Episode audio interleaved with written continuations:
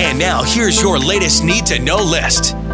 It's time for the Murph Morning Synopsis. Everything you need to know. Burger King launching fiery buffalo chicken nuggets and wraps beginning March 7th. Both feature white meat chicken covered in a spicy buffalo glaze.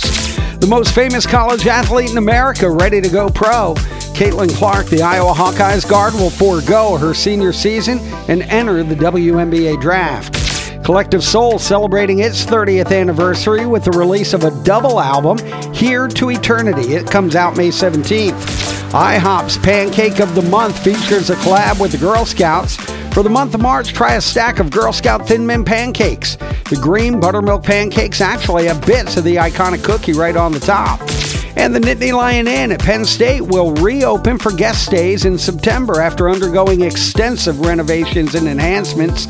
According to the owner of the group, reservations for arrival dates of September 2nd and later will open at noon on March 4th at NittanyLionIn.com. That's your Murph Morning Synopsis.